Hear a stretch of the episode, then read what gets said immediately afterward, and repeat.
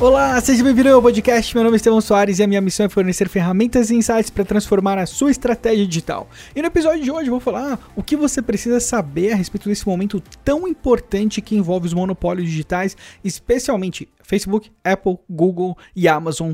Vamos para o episódio.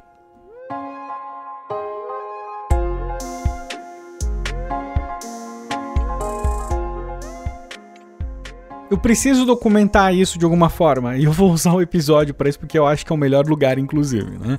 Mas a gente está passando por um momento de transformação e que vai impactar toda a era digital daqui para frente. 2020 vai ser um ano que vai ser lembrado durante muitos outros anos por diversos motivos e ainda para acrescentar algum pequeno detalhe nisso, tem uma pandemia rolando, né? Mas Caramba, que ano! Mas agora, sério, falando especificamente desse contexto digital, o cenário que a gente vive, e esse é um episódio que eu tô gravando para te explicar um pouco do que tá acontecendo, o contexto do que tá rolando, porque o próximo episódio eu vou dar detalhes muito específicos de negócio dessas principais empresas do mercado hoje, mas eu acho interessante você ter esse contexto que eu vou falar hoje. Então, o que, que tá rolando? A Amazon, Apple, Facebook, Google, elas atingiram uma escala em termos de números de clientes usuários totalmente sem precedentes na história. Né? A gente não passou por isso antes. Não aconteceu uma situação dessa antes, onde você fala: não, beleza, o caminho tá claro, é esse daqui. Né? O mais próximo que a gente teve disso foi o caso antitruste aí da AT&T, o caso antitruste da Apple, da Apple não, perdão, da Microsoft, né? Que a Apple estava indiretamente envolvida também, mas enfim, né? um outro cenário. E hum, toda a regulação que aconteceu nos segmentos bancários, indústria do tabaco, né? Então, algumas coisas parecidas com isso já aconteceram, mas nunca nessa escala com tecnologia. E é isso que está acontecendo agora. Né? Inclu inclusive o Congresso, eles estão avaliando há mais de um ano essas empresas, a conduta dessas empresas, coletando depoimentos, histórias, detalhes técnicos a respeito de como essas empresas estão lidando com a concorrência, como elas estão lidando com os dados que elas possuem, como elas estão lidando com o fato de elas terem um poder massivo, surreal na mão delas.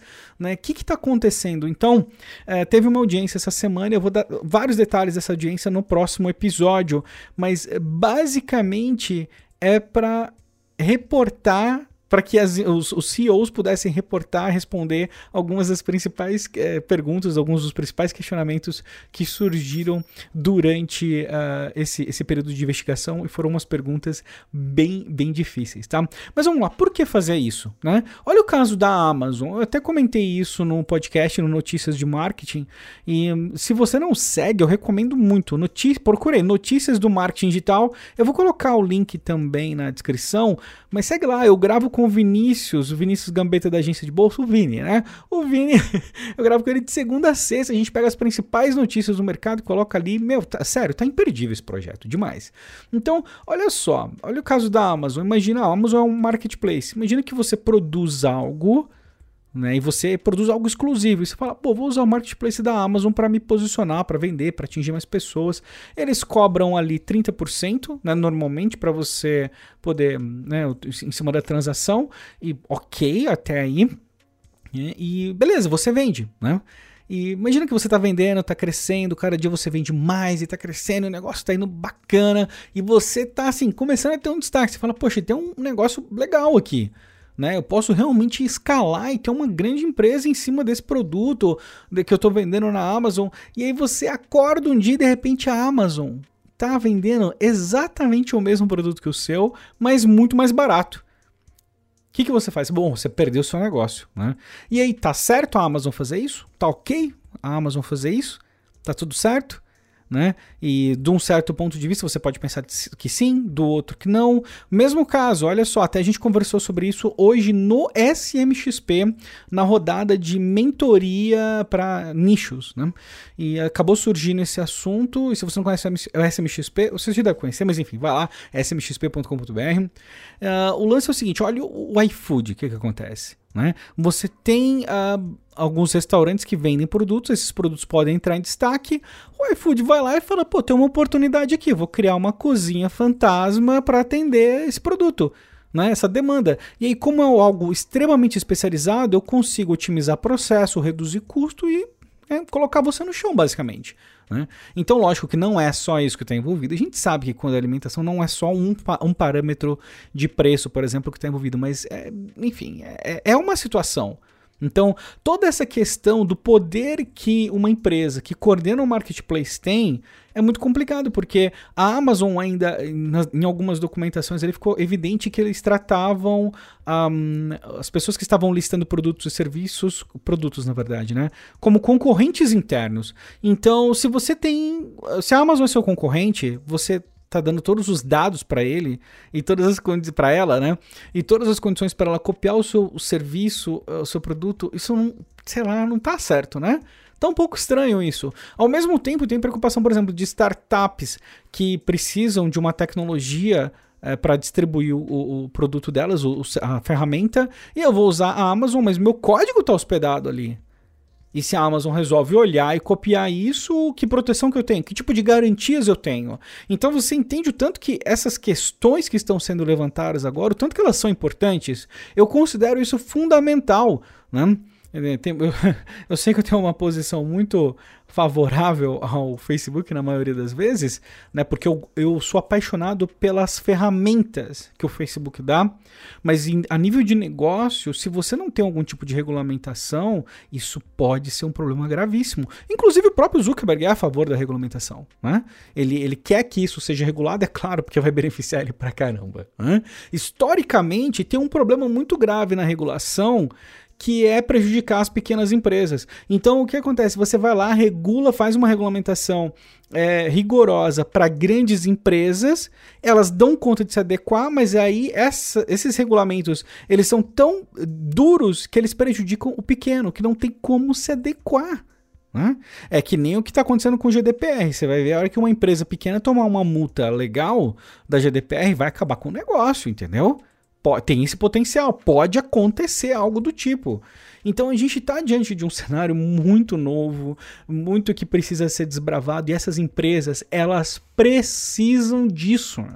Precisam, não tem como. Eu, eu, assim, eu tô acompanhando muito de perto porque eu considero que esse é um momento histórico muito importante e por isso que eu tô tão apaixonado por esse assunto todo e tô fazendo questão de transformar isso num conteúdo mais digerível para poder passar para você também, porque eu sei que nem todo mundo tem saco. Eu, eu sou apaixonado por isso, entendeu? Então, então além de ser parte do meu trabalho, né, eu também gosto muito, porque eu não vou esperar que ninguém assista 5 horas e meia de áudio audiência para poder entender o futuro do marketing digital, né? para isso você tem eu. Então, nossa, eu tô me sentindo seu escravo agora, tá? pode tratar de comprar meus cursos, viu? Pode comprar, pode comprar os meus cursos aí, viu? Só tô te falando isso. Então, olha só o cenário da Apple. Aliás, ainda falando de Amazon, a Amazon subiu o preço da porcentagem que eles cobravam de 19% para 30%. E uma das perguntas é: o que, que impede a Amazon de subir para 40%, para 35%, né? Não precisa ter uma travinha. A Apple, mesma coisa. A Apple cobra 30% da, dos serviços de assinatura no primeiro ano, no segundo ano, 15% que ela considera bem razoável e que sempre foi assim, a Apple na verdade nunca subiu os valores. Mas hoje isso pode ser, conforme o mercado foi ficando mais competitivo, as empresas tiveram de serviços de software, inclusive, tiveram que trabalhar com margens menores. Então, antes eu pagar 30% era uma coisa, hoje é outra completamente diferente. Né? É, a Apple respondeu por outras questões a respeito de concorrência também. Por exemplo, tem dois aplicativos que fazem exatamente a mesma coisa. Um é banido da App Store e o outro não. O que não foi banido pertence a um governo. Hum, e aí? Isso é um problema? Né? Me parece um problema. Então, não estou falando que é, não estou julgando, falando assim, ah, as empresas são do mal. Eu não gosto dessa visão muito, ah, não, grandes empresas são do mal. Pô, eu acho isso ridículo, sabe? Eu acho uma coisa muito tudo que é muito preto ou branco para mim é complicado, porque a gente sabe que o mercado é cinzento pra caramba. Né? As coisas não são assim, as empresas não são 100% boas e 100% ruins. Né? Não existe isso, cara. Isso é, isso é pra mim, isso é uma loucura. Né? Ah, a empresa só faz o mal, a empresa só quer ferrar. Cara, empresa que só faz isso não cresce, entendeu? não cresce. Uma empresa crescer na escala que essas empresas cresceram, elas têm que ter ajudado alguém a crescer junto com elas, tá? É a única forma. É, tem que ter tido algum benefício muito grande. Caso contrário, isso não seria possível. Vamos lá, Facebook. Facebook controla uma quantidade de informação. Eu já fiz um episódio sobre isso, mas é de arrepiar, entendeu? Uma coisa assim que o nível do controle que o Zuckerberg tem sobre o mundo hoje é uma coisa muito maluca. O que está impedindo dele fazer uma loucura? Porque, ok, eu acho que do jeito que tá hoje, tá rolando, tá indo, a gente sabe, tem transparência, mas o que impede de uma hora chegar, dar doida em alguém e falar, gente, agora é isso aqui mesmo, nós vamos é, priorizar esse tipo de comportamento de mensagem, de conteúdo e um abraço, entendeu? Então, hoje tem vários questionamentos, questionamentos que às vezes fazem sentido, outras coisas que não fazem sentido nenhum. Né? Boa parte das pessoas não sabe nem o que o Facebook faz. Né? Eles simplesmente olham assim como uma ferramenta que as pessoas publicam as coisas e aparece para todo mundo, aparece para as pessoas, é replicado. Hoje, por exemplo, 90% dos discursos de ódio, do conteúdo que tem discurso de ódio no Facebook, isso é pego, flagueado por inteligência artificial. Nenhuma outra rede tem isso. Nenhuma outra rede tem algo perto disso, nem perto, né? Então, é, essa é uma grande vantagem que o Facebook tem, por exemplo, no caso de algo que fosse regulado, regulamentado, o Facebook teria uma vantagem gigantesca em cima da concorrência. Agora, você acha que uma empresa menor é, uma rede menor teria condições de atuar no mesmo nível que o Facebook hoje? Então, se tem alguém que é capaz de resolver esse problema, esse alguém é o Facebook hoje. Né? E a gente precisa cobrar isso. Ele precisa ser responsável e começar cada vez mais a elevar o joguinho dele, porque beleza, maravilha, 90%, mas nós temos 10% aí para lutar, não vamos desistir não. Entendeu? Vão rolar as eleições agora nos Estados Unidos, né? E lá tem eleições via correio. Né? E o Facebook ele está no momento de incentivar as pessoas a votarem. Eles querem é, incentivar o cadastro de 4 milhões de pessoas, o dobro da última eleição. Isso com certeza vai ter um impacto na eleição. Isso não é algo aleatório, né? E isso tem que ser feito de uma forma neutra. E é difícil, não é não? Mas tem que ser feito de uma forma neutra. Né? Porque se você é uma rede nesse sentido e você tem todo esse poder na mão, se você começa a entender o que é certo e errado só do ponto de vista de duas, três pessoas, então nós temos um direcionamento de poder que é complicado. Então por isso que precisa ter transparência, por isso que precisa ter algum tipo de regulação. Né? Como aconteceu um escândalo com o Google, onde alguns membros da diretoria do Google, na, na última eleição, né, no, com o Trump e com a Hillary ali, eh, foram vazaram alguns e-mails onde eles estavam incentivando algum tipo de direcionamento da ferramenta para teoricamente, vou colocar aqui teoricamente, tá bom? É, vou falar como se não fosse uma certeza, porque eu não vi os documentos, eu só li essa matéria e como tudo que a gente lê hoje tem chance de eu estar equivocado. A Apesar de que o CEO do Google não negou o que eu tô te falando agora, tá bom? Mas eu tô quero ser bem cauteloso com relação a isso. E eles meio que falaram assim: olha, a gente precisa incentivar o voto dos latinos em estados-chave. E, cara, isso, quando a pessoa fala estados-chave, peraí, chave é, ou é para um lado ou é para o outro, certo? E eu tenho minha preferência política, entendeu? Eu tenho o meu lado. Mas se eu sou responsável por influenciar o comportamento de tantas pessoas, é justo eu reforçar o comportamento que eu acredito e não ouvir o comportamento o, o que as outras pessoas acreditam, né? Acaba sendo, olha, esse assunto é delicado, né? esse assunto ele é difícil, apesar de que na minha cabeça é muito fácil, entendeu? Para mim eu falo para você esse assunto é difícil, mas na minha cabeça é assim muito fácil. Pô, discurso de ódio, corta, acabou. Acabou, entendeu? Não tem, não tem conversa, não tem diálogo aqui. Agora, o que é percebido como discurso de ódio varia de lugar para lugar. E eu fiz um episódio especial sobre isso, você volta lá e eu fiz vários desses questionamentos antes. Então, assim, apesar de na minha cabeça estar claro, quando a gente vai fazer uma análise do mercado, essa tem que ser uma análise que não simplesmente considera o lado que eu considero o correto, entendeu?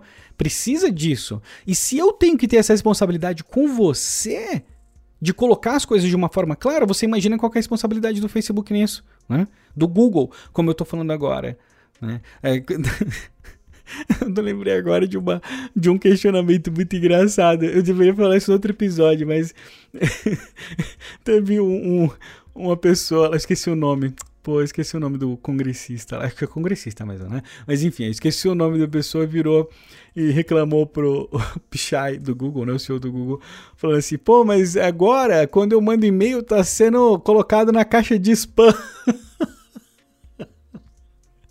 Eu quase. Eu queria mandar um recado pra ele falar assim: bem-vindo ao meu mundo, cara. Bem-vindo. Eu queria abrir as. aumentar as taxas de abertura de e-mail marketing também. Vamos conversar mais sobre. Esse ponto é importante. Vamos levar essa conversa aqui adiante. Todo o resto pode esperar.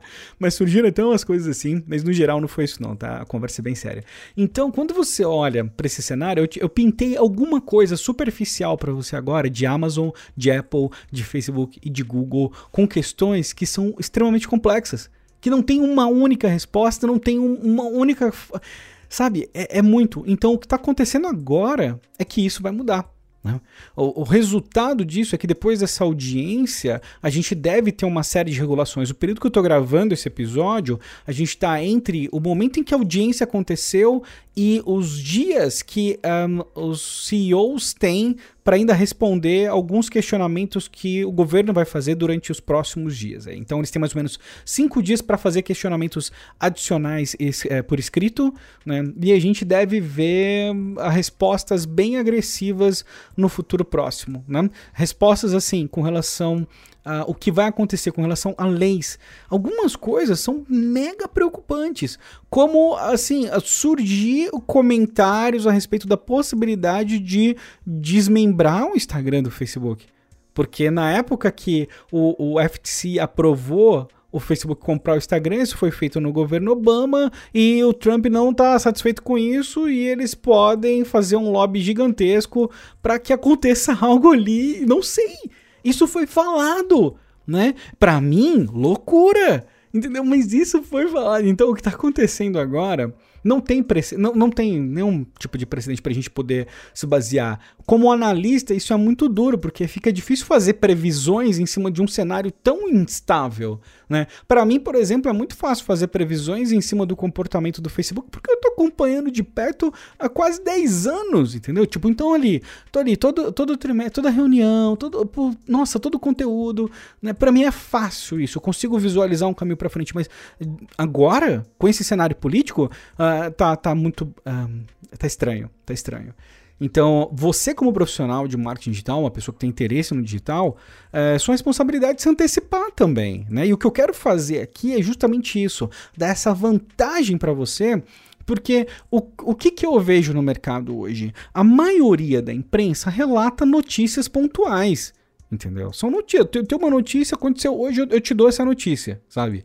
Todo o contexto histórico, o impacto disso a nível de negócios, as ramificações disso normalmente ficam de lados, porque exige uma pessoa que tenha acompanhado isso de perto, né? E eu sou essa pessoa. Eu tô acompanhando isso de perto, então eu me sinto muito responsável em repassar isso para você, para que você tenha um ângulo adicional no mercado, hoje no mercado digital. Não acho que você tem que ver as coisas igual eu vejo. Não acho isso, não. Acho que cada um tem o seu próprio contexto. Mas o ângulo que eu estou te oferecendo, eu acho que ele é valioso para você considerar seu posicionamento estratégico dentro do mercado digital nos próximos anos.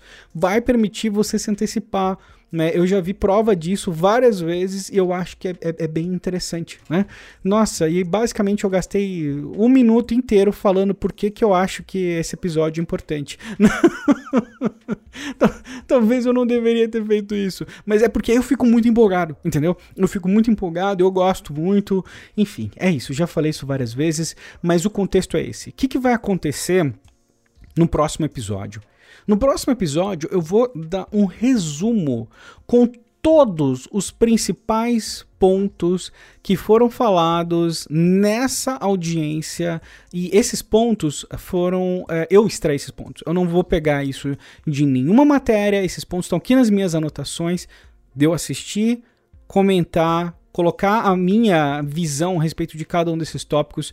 Então eu acredito que vai ser um conteúdo, mesmo que você veja isso em outros lugares, vai ser um conteúdo novo, porque é a minha visão crua a respeito do que está acontecendo agora. Mas eu precisava, de novo, dar esse contexto anterior para você, porque o mercado está mudando. Né? Hoje mesmo teve reunião de acionistas do, do Facebook, onde o Facebook reportou os últimos resultados. Se você quiser ver esses dados, eu fiz um post no Instagram resumindo isso de uma forma bem visual até para você poder ficar informado. E o Zuckerberg respondeu diretamente algumas questões que foram colocadas e assim, o, o mercado está esquentando. A gente vive num momento de guerra comercial com a China. A guerra comercial está declarada, entendeu?